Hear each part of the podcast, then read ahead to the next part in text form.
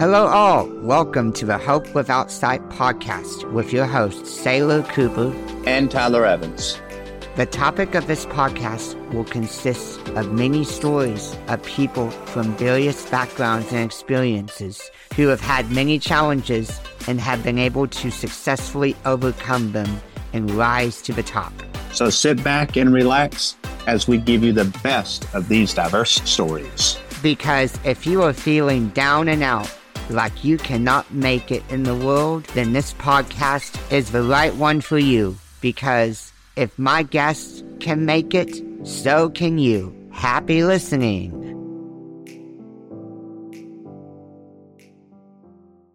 Good afternoon, everybody. Welcome to my very first episode of a podcast, Hope Without Sight. On this first episode, I have a mother and son joining me. I met them at the convention of the National Federation of the Blind in New Orleans. Please welcome Maria and Mark. Hey, hey, hey. We're blessed to be here. We're so gra- glad that you invited us, and we're so glad that we met you at that blind conference. It was such an amazing experience, man. Um, the the, the podcast that I that we we had together on my on the Shine on the Shine podcast is j- already finished. It's just about to be uploaded. Maybe maybe ours will be uploaded at the same time, so they have like part one, part two, you know? It'll be yes. Fun.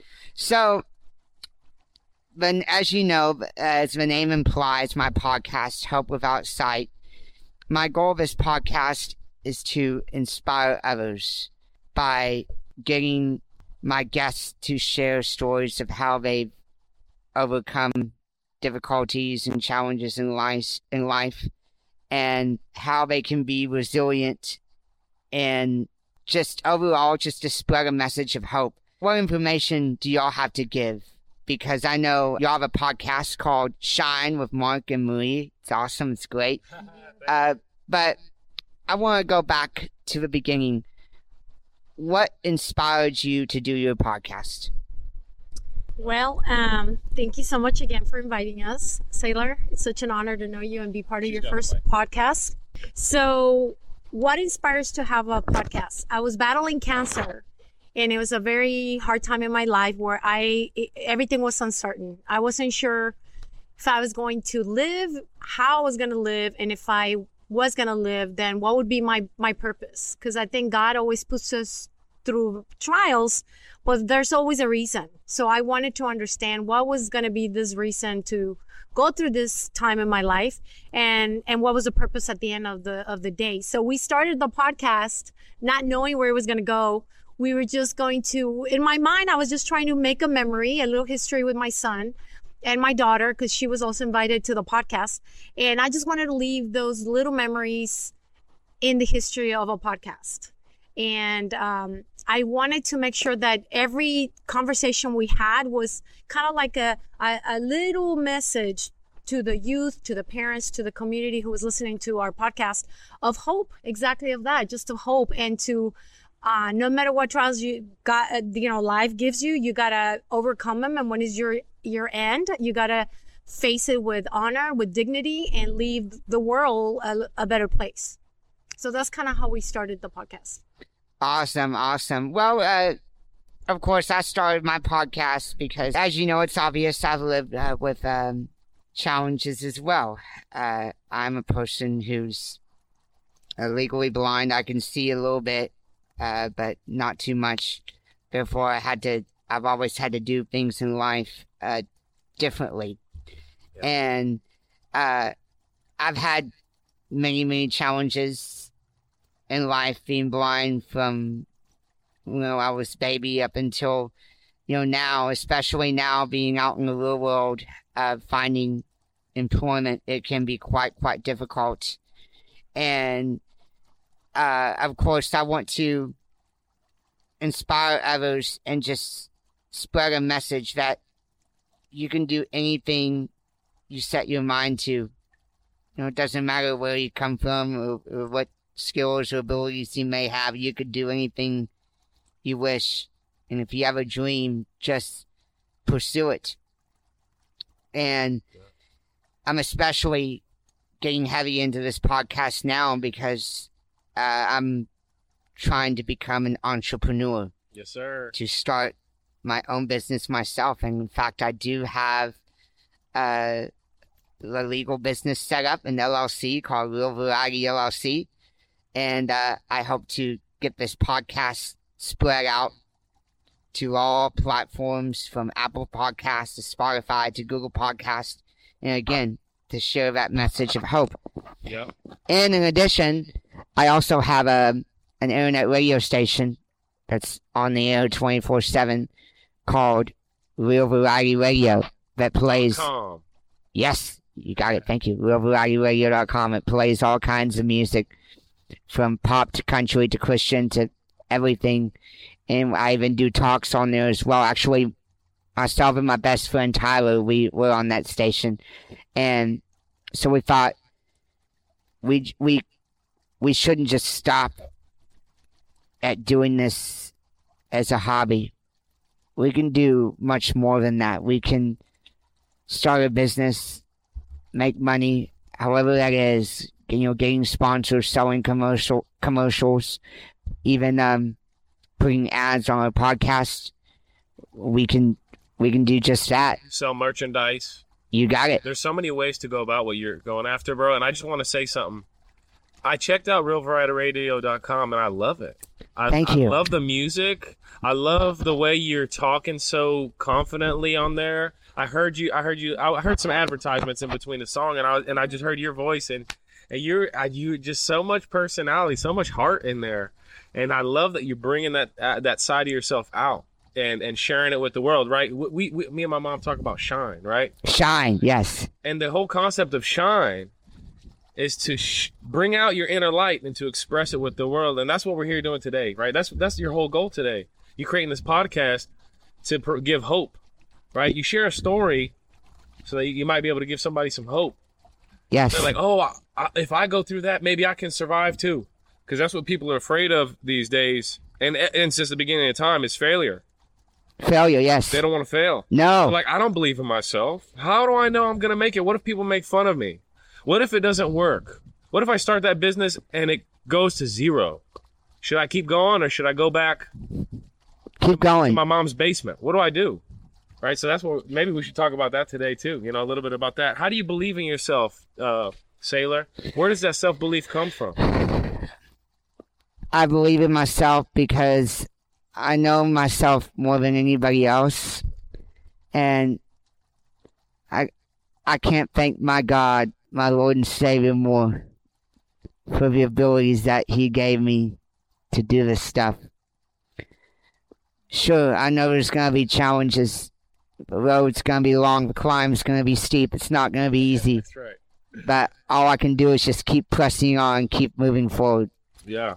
That's right. Yes, sir. So let may, you you want to start sharing some stories? What do you think? Should we start transitioning to story time? Let's do it. Yes, let's do it. So uh, I want to ask y'all first, tell me, what's this book here on the table? Oh, man. All right. Uh, well, here, I'll, I'll I'll say a little bit of, of it, and then I want my mom to say what, what she thinks of it. Uh, so I I started creating this book called Words to Empower some some years, years ago, where I started compiling these success principles, these quotes of all these successful people, from athletes to to political leaders, even like presidents and uh, – and especially entrepreneurs too, right? Like just getting these keys to success and what it took. Words to Empower was.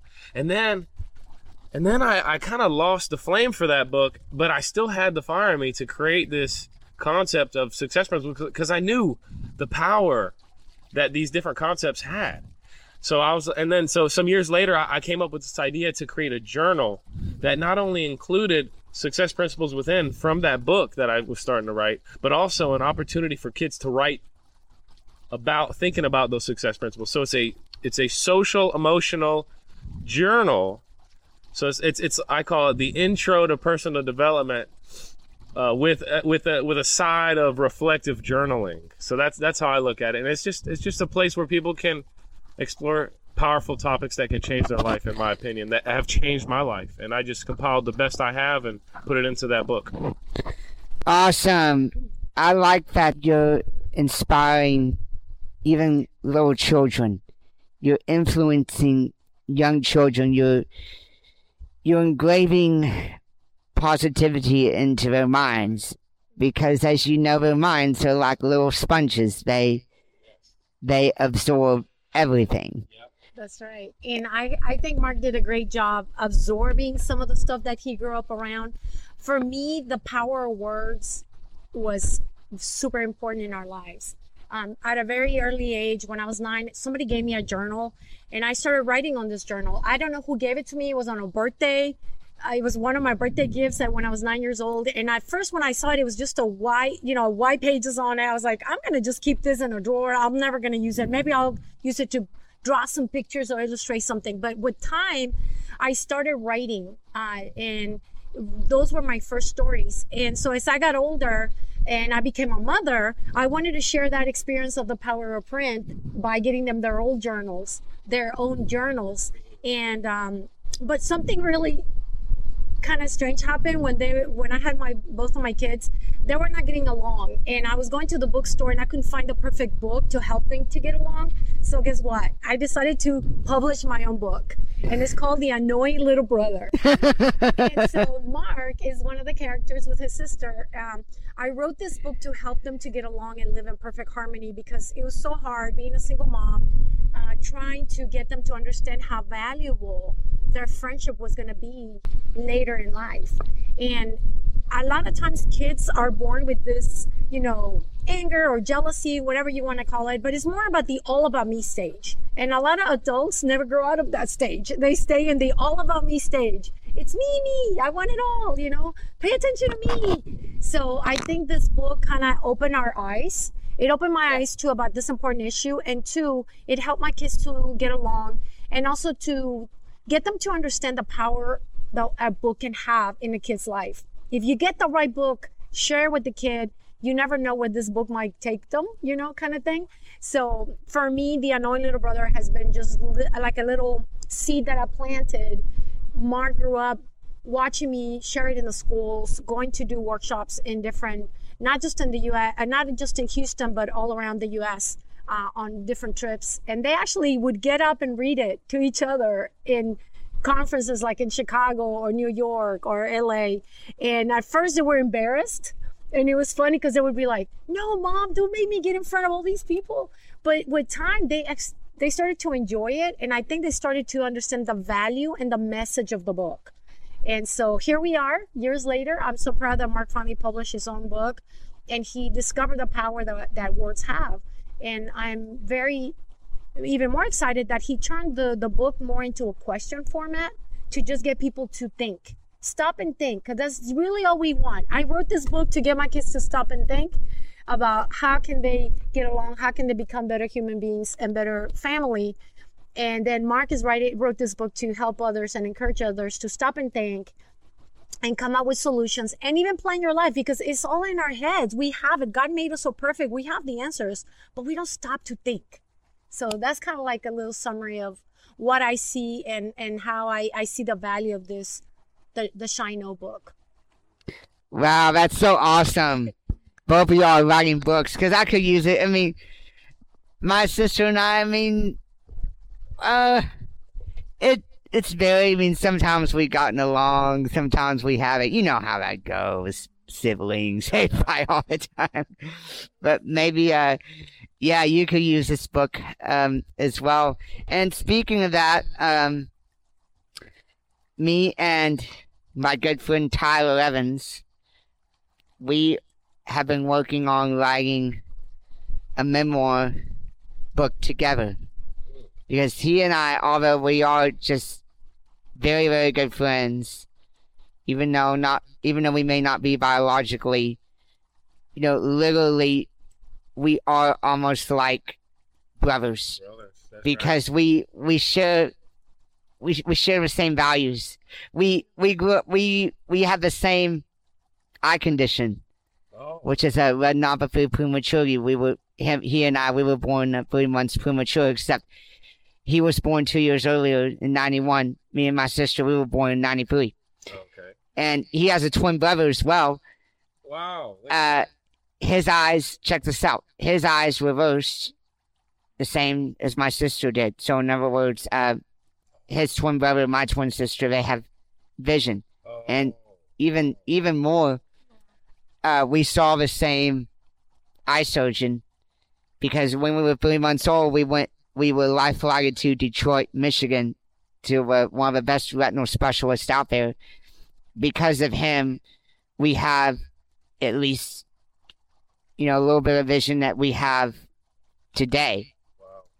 So I want to, I'm hoping that he and I, we can finish writing our book together and we can publish it as well. So what's the message, man? Tell me about that book. I want to know more about it. What do you, what's the goal? What What are you doing? The goal of that book is just to, again, inspire others. So what's a memoir? What does that mean? I don't even know. A memoir means. Is like a story of your life. Oh, okay, okay. Yeah. Personal story. Yes. The hardships and what helped you to get out of them? You got it. Yeah, gotcha. That's what it is. Gotcha. Yeah. Awesome. Yeah. Do you plan on doing a short book or a chapter book? What kind of how, what kind of length are you thinking of? Oh, I would say it would be a chapter book. Like once we combine everything together, maybe like a, uh, I could say it could be like anywhere from six to ten chapters. Are you putting Braille in there? Absolutely. We'll do Braille, print, all mediums, audio, you name it. Love it. Love yeah. it. Yes, sir. Got to think big, my man. Yeah. And yeah, yeah. And, um, uh, also, I mean, that's what we may do. So let's go deeper. Let's do it. Y'all take me all the way back, you know, to your life. Like, as far as you could go, tell me um, the, the easy roads, the, the difficulties, and how you overcame every single challenge in your life. I would say, Maria, let's start with you. Yeah. Okay. Wow. Go all the way back. Okay, I can go back all the way to my childhood. Back to the farm, Mom. To the farm. So I was born in the United States and grew up illegally in Mexico. I'm the opposite story of everybody else's story here in the United States. And why did that happen? Because my father abandoned my mother in, at the hospital. My mother was dying uh, with a tumor in, in her brain.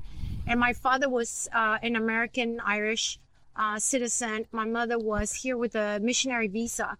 And she was battling this illness, and when I was born, the doctor told her that she probably was not going to be able to take care of me because once they took out the tumor, she had to learn to speak and walk. My mother was disabled, and for six years, I didn't really know her. I was sent to Mexico, and I grew up with my grandparents in a beautiful farm in a beautiful city called the City of Eternal Spring. So God had a plan right there for me to grow up in a healthy environment, full of love, with amazing grandparents and like a bunch of aunts and uncles who took care of me, and they became like my brothers and my sisters. So that's why I'm able to love. That's why I'm able to appreciate people and respect people and respect humanity, because I grew up, you know, next to animals and in a farm, and you learn all those basic skills in a farm, which is pretty cool.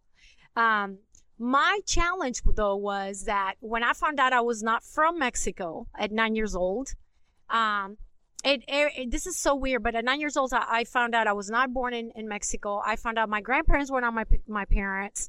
So this nine-year-old happy kid turned into a little bit of a, you know, disappointed person, resentful and scared. I was scared because I was like, why did these people stole me? Because I grew up in a town that they stole kids around me. So, you know, I was like, why did they stole me? What if these are not my grandparents? So I was full of questions at nine years old. But remember, somebody gave me a journal at nine years old. You remember when I shared oh, yeah. that earlier? Oh, yes, yes. That journal saved my life. So you know why I saved my life? Because I started to write, I started to color, I started to paint in those in those white pages. And little did I know that that's where I was going to have, a lot, it was going to be part of my healing, the journal. So it, it was just like an aha moment when I became a teacher, because I look back and I'm like, what kid? How come these kids don't like to write? I love writing. And it took me all the way back to getting that journal and learning to love writing. But it was because it healed my heart. It healed my my soul, and I found a lot of answers in my in my brain that were there, you know, but I was I had to write the questions, answer my own questions, and think along, you know, as a teenager later on in my life. So that was my first, uh, I guess the first gift that I received from the universe, that diary to help me heal. Um, then my next challenge was when I became a mom. And I, for me, it was a fairy tale of finding my Prince Charming, super handsome guy that I married, which is the father of my kids. My fairy tale was I was going to live forever with him and raise our beautiful kids, but he decided to go a different path. And I accepted it, that I was going to be a single mom. And I respected his choice, but I also respected my children more. And I respected and loved them so much that I decided to take that quest by myself and later publish a book, because I couldn't find the books on the store to help me, just to get them to get along. Um, I think stopping to think and write, stopping to think and meditate, and stopping to think and, and really reflect on what were some of the solutions is really what has saved my life. I never begged for other people to come and help me. I never said, oh, I need the government. I'm going to live off the government. I'm going to apply for, you know, uh, I don't know, welfare or whatever they call those help, those social services. S S I, Social Security. Yeah. I, so, so for me, being grown or growing up with farmers and, and hardworking people who really had the passion to make changes in whatever they space they were, that's what I, that was a message I had in my heart, in my, in my mind. And that's all I wanted to do.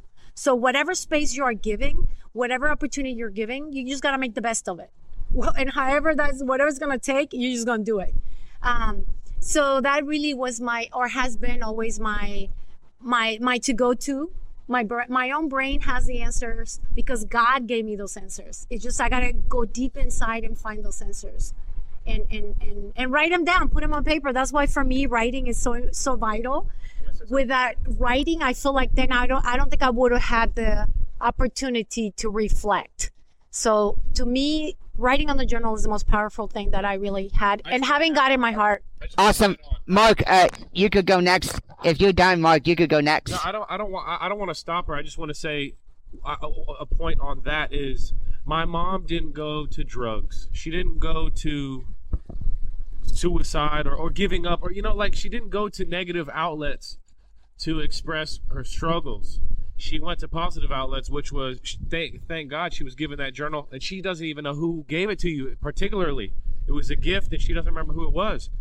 So maybe it was an angel. I don't know, you know, and, and, uh, and that gift of a healthy outlet has now trickled down to me, and to create, and, and I realize the power of print, the power of writing, the power of art, you know, the po- power of expressing yourself on paper can totally change your mood. It's like therapy. You just need to, sometimes you just need to talk about your story, talk about your experience, sh- and, and you might be able to find a solution.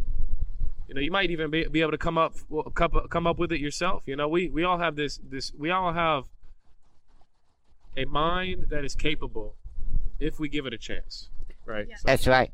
I do want to add something, you know, I, I'm glad that you mentioned no drugs, no alcohol, because our mind is so capable because God created us so perfect that we can have these sensors.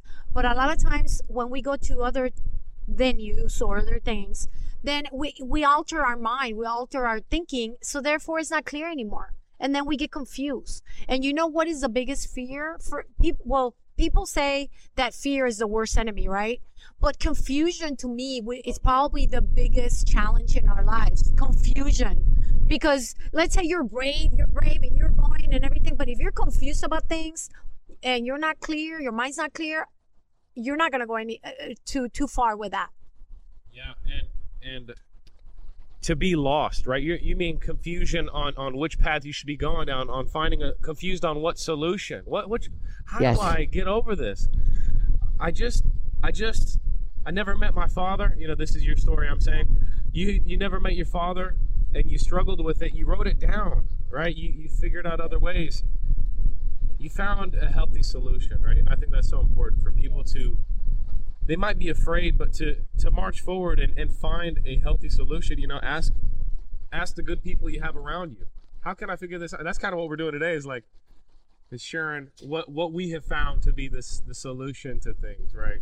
Yeah, and, and surrounding yes. yourself, Saylor, I think the other key for me was surrounding myself with good friends, good people, mentors that inspire me to just become a better human being, you know, and not to give up. And on those times that were down, my down times, I was able to call somebody, or I was able to just go for a walk, and God would send an angel, like a first total stranger that would come and give me advice or give me uh, a few words of encouragement, you know? And it was so beautiful. It was so beautiful. So I, I really feel, you know, just don't bury yourself in, in, in the depression. Don't bury yourself in negativity. Get yourself out, walk, even just walking, receiving the fresh air, feeling the sunlight, you know, on your face really refreshes you and, and helps you, helps you to start looking at the world in a different way. That's right. Well, yeah, it- If Maria, Maria, Maria, if you don't have anything else, well, thanks so much for sharing your perspective. Mark, you're next. Awesome, man. Awesome. So uh, just to add on to my mom before I, I uh, share maybe one of my hardships is the reason to walk. Think about our body like a river that flows, right? We have thoughts that flow. We drink water. It flows through our digestive system, right? So and we have a we have energy, right? Physical energy. We have to get it out. We eat. And we create, we get energy. And then we have to exercise to expend that energy, right? And if we don't exercise, if we don't eat clean, if we eat a bunch of sugar, we're going to be get a high of energy. And then we're going to have a crash of energy, right? So that's why it's good to eat clean foods that will sustain, be sustainable energy, not a quick high and then, then a crash, right? It's like drugs too. It's a quick high and then a crash, right? So that's why you need to find good sources that are going to be flowing through your river. Per se, this is an interesting metaphor, isn't it? Oh yeah, very interesting. And uh, so yeah, I think make sure you're having good things flowing de- through your river, mentally, physically, and spiritually. Even music, right? I'm hearing this great music you're playing on real variety radio dot com, and I'm like, wow, this is good stuff to be putting down my my ear flow, you know, my you know, yeah, stuff, my soul to be listening to. Um, it's it's good stuff. It's fun stuff. It's it's uh, beautiful, soothing music even. Uh, so yeah. So let let's see. What what story can I share? I've had surgery on my leg recently because of a tumor. That was like a physical difficulty. And uh, I saw that. I, that's right. I saw a video on your YouTube channel about a surgery. I was wondering what that was. Yeah, man. I uh, I had a surgery. I was born with tumors in my in. I, I have I've had three. I have three. Oh, now I have two because I got one removed last year. And, uh, you know, I ran track and I was the district champion and, and I broke the school record in the eight hundred meter. So I was really good at track and it never hindered me. But I joined M- mixed martial arts. I started doing kickboxing and, and jiu-jitsu and I, and I, I ended up getting, it got pushed on and it cracked right off my leg and I couldn't walk for a few weeks. And uh, then I had to get surgery. We saved up money. We figured it out. You know what? We, we've never been the most wealthy people in any stretch at all. So we've had to figure it out my whole life. You know, my mom has had to figure it out. We've been blessed to make it. You know, we, we've had times where where maybe we, we didn't have the money, but we figured it out. You know, we figured it out through our humble beginnings. Because of our humble beginnings, we knew how to feed ourselves. We knew how to work hard to get our money that we needed. And we knew how to reach out to people if we needed some help. And I think that's so important. You know, you got to drop the ego sometimes and ask for help from mentors, from loved ones, from friends. That's just so important, you know. We have a lot of people out here killing killing themselves and, and getting lost because they're they're afraid to ask for help. You know, and I think I think it's time to drop the pride and ask for help and find solutions because uh, that's the way we're going to live in harmony, as my mom always says, you know. Let's learn to forgive. That's one of the, the, the pages in my book is let's learn to forgive. Not only people, but also ourselves.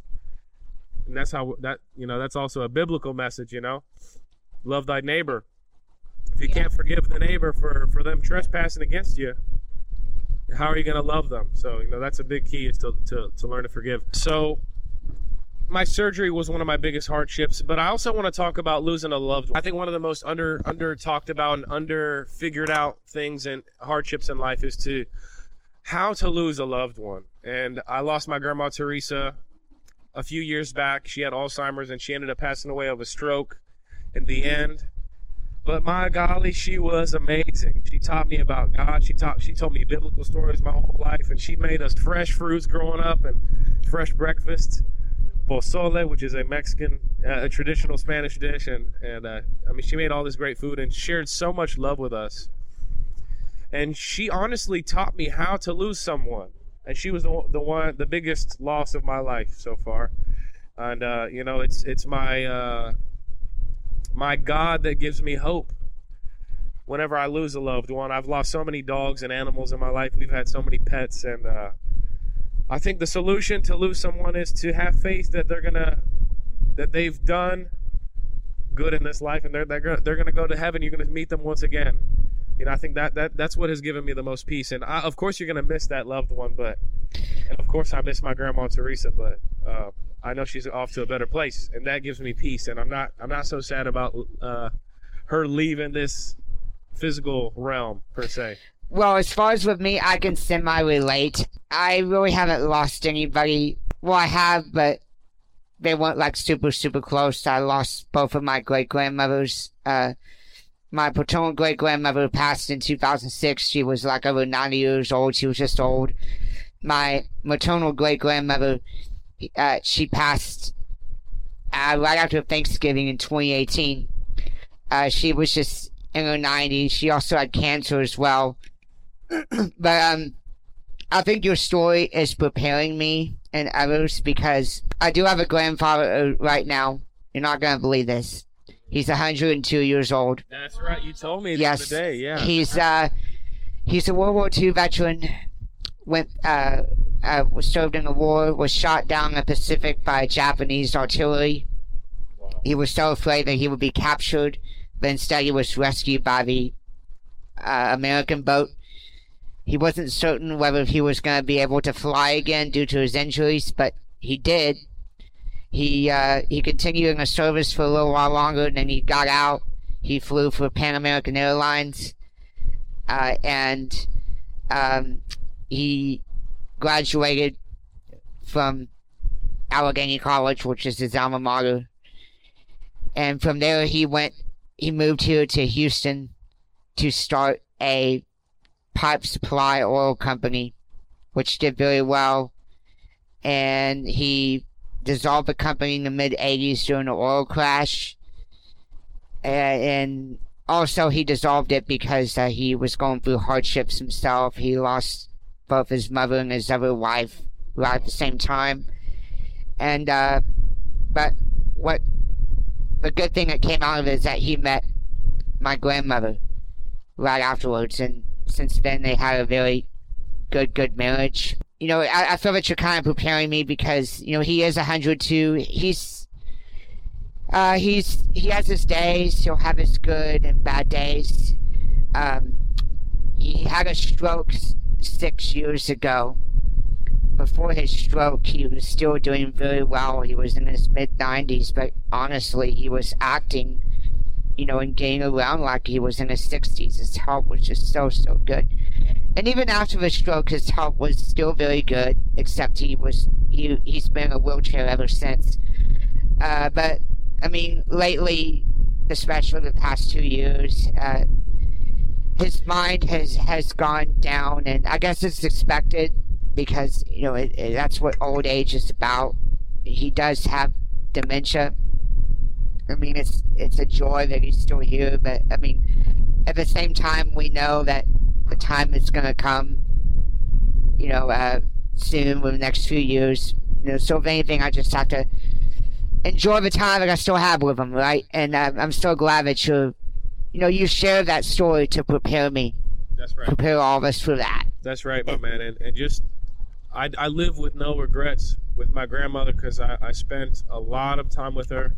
I gave her so much love, and uh, you know, she had one stroke, and then there was this amazing procedure, I forget the name, that flushed out the blood clots of the stroke, and she we got another year with her before she ended up passing away of another stroke. But man, that last year I got with her was just amazing, and, and I just got to ask her for life advice. You know, I got to ask her some deeper questions, and, and uh, I have no regrets, because I know that I did my best, and I think that's the most important thing. And uh, And this is your mom's mom, My right? Mom's mom, that's right, yeah. Oh, yeah. I want to add something. Go ahead, please. So I want to add something because, you know, she didn't raise me. Her family did. And she was always really, like, she always felt bad and guilty about that. So I told her when my kids were born, I told her, Mom, this is your chance to help me raise my kids because I was going to be a single mom. I knew that I was going a different route. And I said, would you do the honor to help me?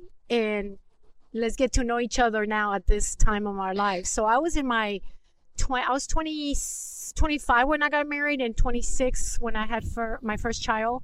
And so I asked her to. You were twenty-eight.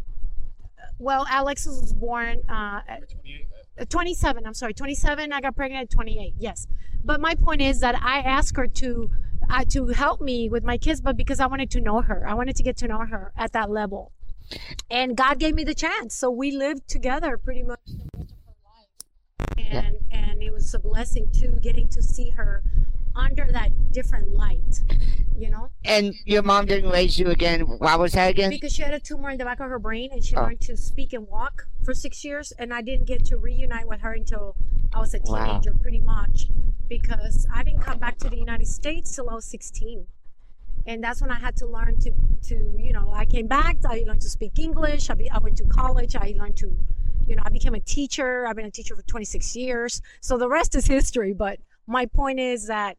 Who the people who raised me were her, her family, her parents, and they gave me a great life. But I wanted to get to know her. I wanted to spend time with her, and I did. I got to spend time with her, and she, um, she was uh, she played a very big influence uh, of in my kid's life, and I was grateful for that. You know, it's like almost like God gave her also a second chance in that in oh. that area of parenting.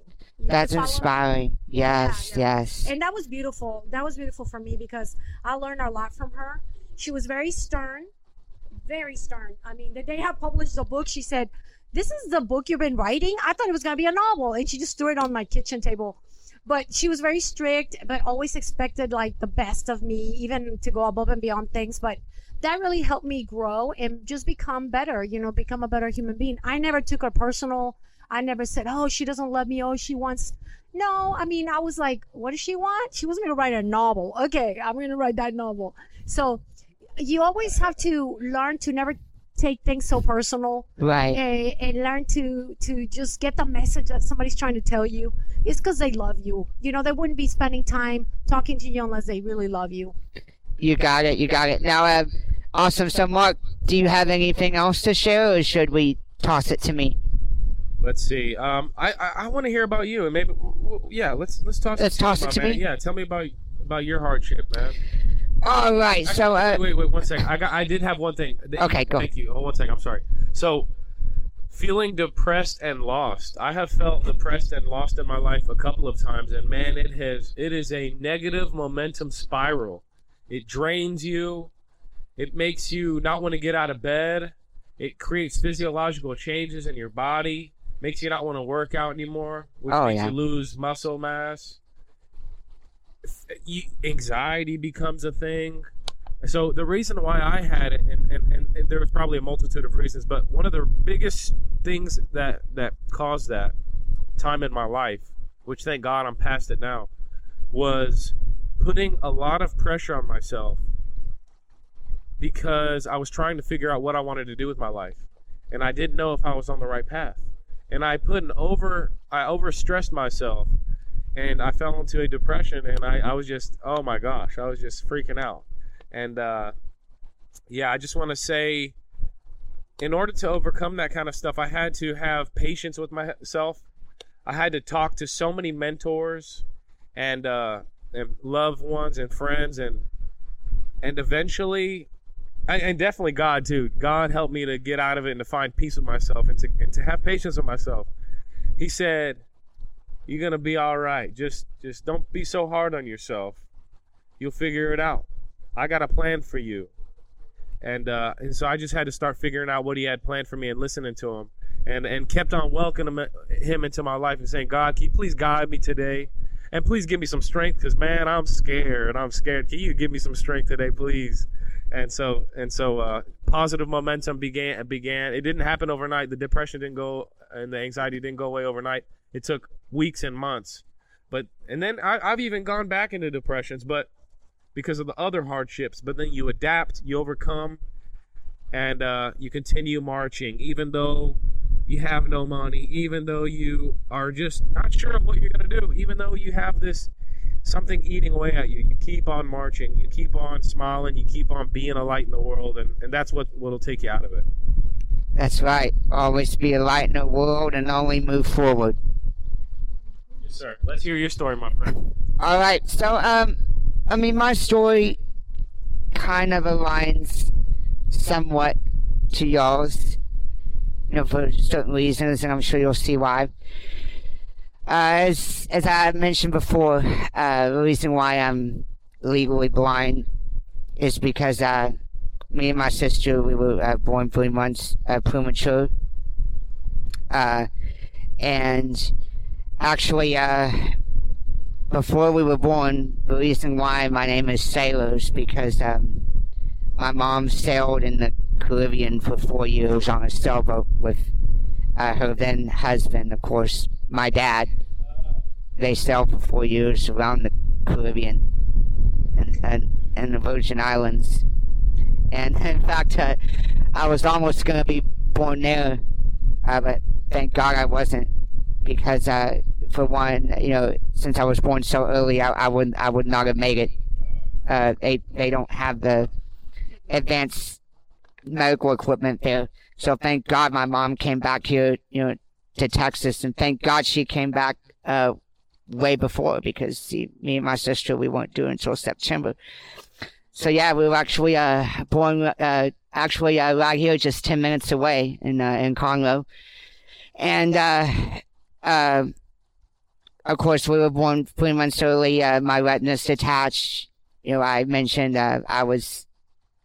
I was life-flighted to Detroit, Michigan, where I had uh, surgeries, I think seven surgeries on both of my eyes. And because of that, uh, I have a vision that I have now on my right eye. I could see uh, uh, pictures. I could see your face if you're close, but uh, I can't see no more than ten feet away. And, uh, uh, and my left eye just have light. Uh, I mean, my sister's eyesight's okay, but she has mild case of cerebral palsy in her legs. She can walk, but like uh, her muscles tighten up quite a bit. Uh, I mean, I can relate to y'all, and uh, my mom can too, because, I mean, as far as us not having a father or husband, it was the same. For one, my dad was not happy about the pregnancy to begin with, which is, you know, which is which could contribute to us being born early. I mean, of course, it stressed my mom out a whole lot. Uh, I mean, just to sum up, my dad is he is nothing but a huge narcissist. Uh, he oh, he only thinks about himself. He only thinks about what he wants. He he he thinks that, you know, he's the king and he can make all decisions.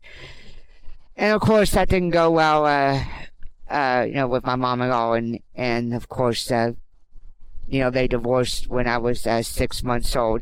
You know, growing up, I did question a whole lot, you know, what my dad was like. And of course, of course, that that's normal, you know, for children to question that. They want to know, if not at least one, but both their biological parents. Uh, and so that's why I asked those questions. But, um, you know, I, I did finally get to meet my dad when I was twenty-one years old, my real dad. I mean, he was who he was. He was exactly like my mom and others described to me. I mean, he's he he's very good at first, but, you know, just in, in summary, after you, he's good with, you know, being around groups of people, but he's not so good as far as, like, individually, you know, uh, getting along people individually. Uh, and so, of course, they divorced when I was six months old. Um, my maternal grandmother, my dad's mom, she passed of cancer when I was one year, one year old. me and my sister were one years old. Of course, we attended a funeral. I don't remember. So, of course, we attended a funeral of my paternal grandmother, and, and once my dad saw that we were normal, he wanted the family back together, uh, which in reality, as we know, that, that wasn't real because it was it was all talk, it was all fake. So, of course, they got back together for a while, and he even tried doing research to improve, you know, our lives since we were born so early, because going back, you know, when after we were born, he was not optimistic at all that we would survive because we were just so, just so sick in a lot of ways, just had I Vs everywhere and whatnot. You know, I almost died multiple times due to uh, lung hemorrhages, and that that was just not going with him. So, so of course, you know, my mom told me I had to get out. If you can't be optimistic, optimistic and positive about it, you need to go.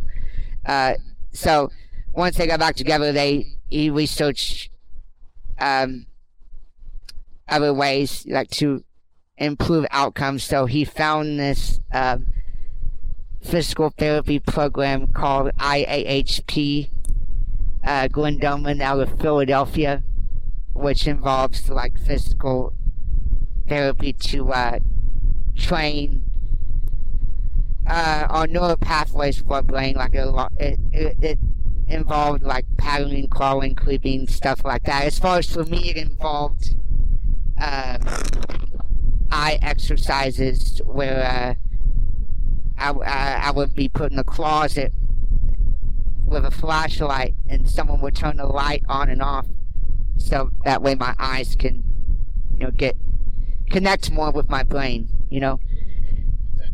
Yes, exactly, yes. And so once he found that, I had to go, me and my mom had to go through that program in Philadelphia. Like she had to train, she they had to train her how to do it with me, because it was an at-home D I Y program. You do it yourself. Uh, and she said that, no, not she, the, the program director said it was impossible to do it with two children. In other words, she had to choose who needed it the most. And so, of course, since, you know, I had more challenges and I was blind and whatnot, they, they, she chose me, so I was admitted into the program. But, of course, they secretly did it with my sister as well. And, you know, um, in short, uh, things didn't go well with my mom and dad again. They split up again, and this time it was over. And so my mom was left, you know, financially strapped. My dad tried to convince my mom to move to Cuba to do this program where the labor was cheaper. And of course, she said she wasn't going to do that. So she opted, you know, to move to Mexico because my grandparents had some friends uh, that uh, lived or visited down there. They visited down there quite a bit. So, uh, my uh, when I was two and a half years old, uh, that's when we moved to uh, Cancun, Mexico, to uh, do this, to finish out this program, because the labor was cheaper. She, you know, hired, uh, you know, Mexican girls to help her do this program instead of paying more money here to do it. And I don't remember all of it, but uh, it was it was a hard program. I, I even have videos of it that my grandmother had saved, and uh, actually she got those tapes converted to digital format, and I saw the videos, and it was a hard program. And uh After uh, after we finished with that program, which technically we didn't because it was overwhelming, my mom just didn't want to leave uh, Mexico because it, it was so beautiful. So she decided to stay and start a bed and breakfast B and B business there, uh, renting a house that we rented, which eventually we bought. And, uh, and uh, then... you know, you know, the business just expanded. Uh, me and my sister, we grew up down there, went to school down there. Of course, we became bilingual, both in English and Spanish, and it was great. Also, all that was good. Uh, and as far as me living with my blindness growing up, for the most part, it was very, very good. I mean, I, uh, I, uh, I could do everything. You know, I, I, uh, I could swim. I even scuba dive. I snow ski. I grew up snow skiing in Colorado because, of course, I was I was raised here as well too. At the same time, like. I, you know, I spent like the school year in Mexico and spent uh, the summers, falls, Christmases, you name it, here in the States. Uh, and of course, I I competed uh, in a swim meet at uh, at one of my grandfather's country clubs that he was members of when I was six years old. It was great. Um, so I could do everything as a blind person. As a blind person, however, I didn't like learn all the necessary, you know, skills, such as like Braille, you know, and technology. Instead, I use print more because I can read print if it's large, but it's just not efficient for me because my eyes would just get too tired. Uh, but at the same time, like, I understand uh, why, like, you know, my mom and others wanted to wanted me to use a vision that I had, you know, growing up because uh, I'm not gonna lie, we I mean, we did have high hopes. We kept seeing my eye doctor, my eye doctors when I was a kid. We kept we had high hopes that new procedures would come about to improve my vision, which um, which they didn't. I mean, that's fine because I'm. You know, you think about it, I'm fine the way I am now. I get along great. It's awesome, great. Um, so that's that. You know, my childhood was good. Uh, but when I was uh, when I was fourteen, I uh, moved back here to the U S, to Texas, full time to go to school here. Uh, went to uh, Magnolia I S D for a little bit. Uh, Magnolia Independent School District Junior High. Went to school here for a little bit, but eventually I ultimately wanted to go uh, to the uh, Texas School for the Blind and Visually Impaired in Austin. As you know, every state has a school for the blind, because of course I wanted to, I wanted to associate more with, you know, people like me. You have the same disabilities, needs, and whatnot. Um, and of course, back then I I didn't. I didn't hear such a thing about the N F B, you know, and the A C B and all those blind organizations out there. I didn't even know they existed.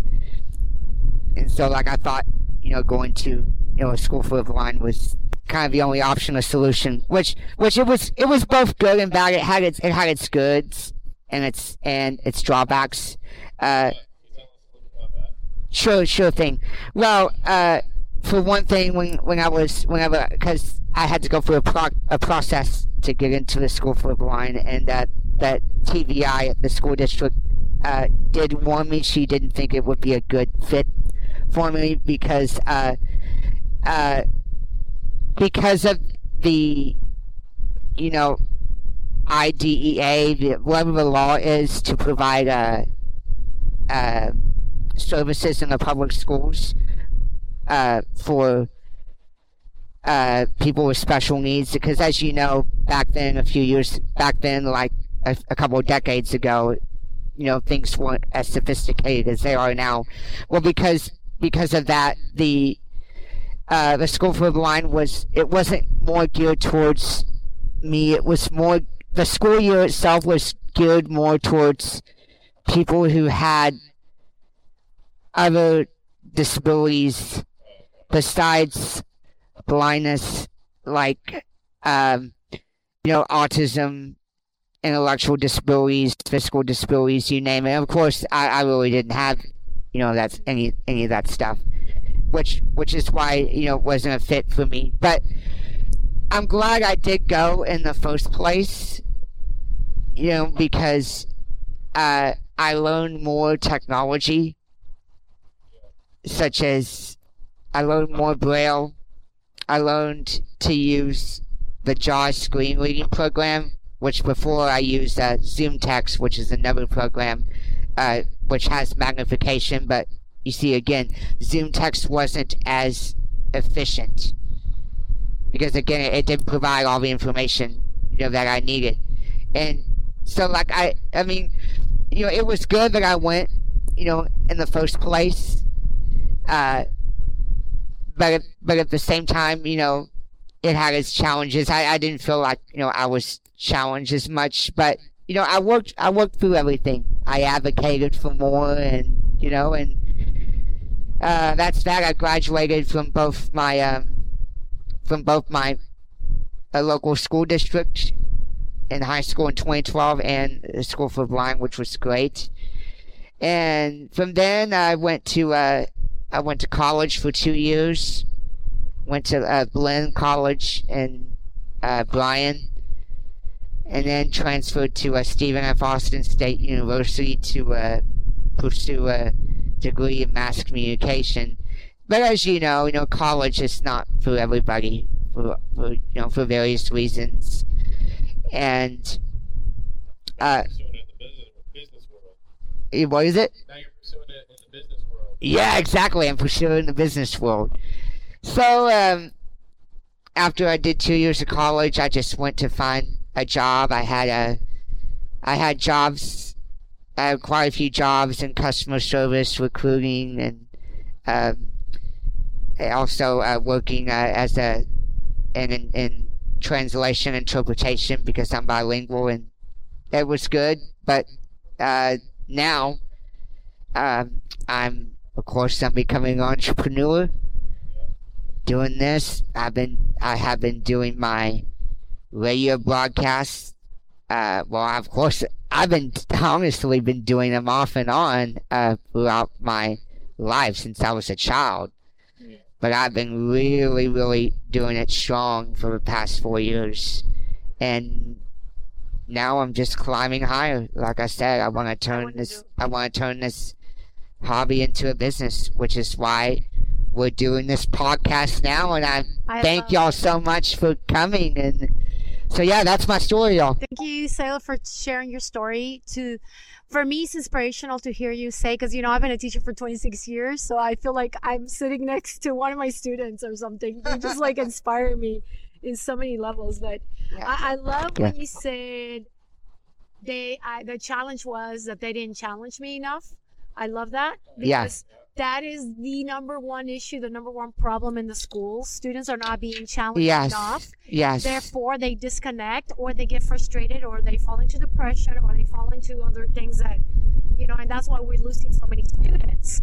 So I just want to kind of end our, my, my last here, my last message is to encourage the schools, encourage the parents, anybody who works with children or young adults, or even adults. Yes. To make sure that they are challenging them enough, that they're helping them to grow, because the challenge helps us grow. So when someone feels they're not growing, that's when we start getting into problems. That's when people start getting or looking Absolutely. for other issues and things that are going to distract them from their final, for their main goal, right? So I'm glad that you are back on track, that you're back on your track of where you're feeling challenged. You feel like oh, yeah. you're learning. You're getting ready to start this quest of uh, the podcast. It's a whole new world. We learn about this every day. Just yes. when we think we got it, we're like, oh no, look at this new challenge. There's always a challenge. So you will not be bored here, my friend. No, no, so that's it's beautiful. Already challenging because think of this. I need to, I need to do my own taxes. I need to learn accounting, QuickBooks. Woo! I've never done this Yes, before. You're in for a, for a never-ending quest and challenge. So I applaud you and continue to shining, to continue to shine your light and continue to inspire all of us okay. uh, with your story. I think it's it's it's a symbol of resi- what how, why it's so important to be resilient in the world, because we don't know what cards we're gonna get, but at the end of the day, we just gotta do our best. Okay, so to close out. Each, each, every one of us. Let's give a final word of encouragement. What should it be? Okay. All right. So for me, I want to say the journey It's going to be hard no matter what. If you do what you don't want to do, it's going to be hard. If you do what you were put on this earth to do, it's going to be hard. So train yourself physically, mentally. Get in the gym. Learn a thing or two. Study hard. Learn about the meaning of life, the origins of life.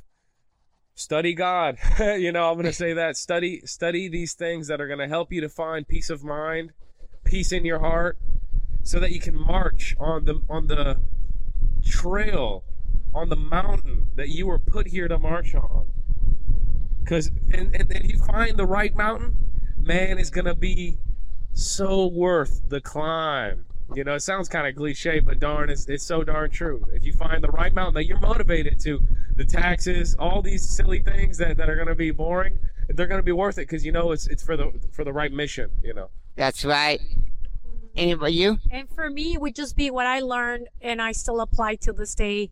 The day I received it, it changed my life. So discover the power of print, discover the power of reading, and meditating, thinking, because you have all the answers. With God's help, you can accomplish anything, and just don't be afraid to write it down. And you may, you know, may you may not like those stories, those first stories you write, or those first answers, or those first thoughts, but eventually, the more you do it, the more the brain is trained to solve and come up with better ideas and better things and better projects. And just don't give up, you know, and let your inner self, your inner light that God gave you shine, because in the worst scenarios, in the worst moments of your life, that light that you radiate, you're going to attract. So make sure it's a big light so it can show you the way. That's right. That's right. So uh, my word, my word of encouragement, you can do anything you set your mind to. Don't let others tell you you can't do this, because other motivational speakers have said, use negativity as fuel to light your fire. Yeah, yeah. Do anything you can, and just, regardless of your circumstances, don't compare yourself to other people. You're gifted. God is giving you awesome, incredible, incredible gifts. Don't sit down crying, oh, poor of me. No. Yes, get up. Get up, yeah. That's good. You got one life. And you need to live it to the full. That's right. Because that's all you got. Mm-hmm. And just keep pressing on. And if you have a dream and a goal, pursue it. And make it come a reality. And just press on and keep fighting, everybody. That's right. And so with that, I hope you enjoyed the first episode of Hope Without Sight with Mark and Marie. Thanks, everybody. Woo! Thank you, brother. We hope you enjoyed this episode of Hope Without Sight with Saylor Cooper and Tyler Evans, and got a lot of takeaways from this podcast. We hope you feel renewed, inspired, and encouraged, like you can just carry on and conquer the world. Please hit the subscribe button on all platforms and tell your friends and family to do the same. And in the meantime, blessings to all.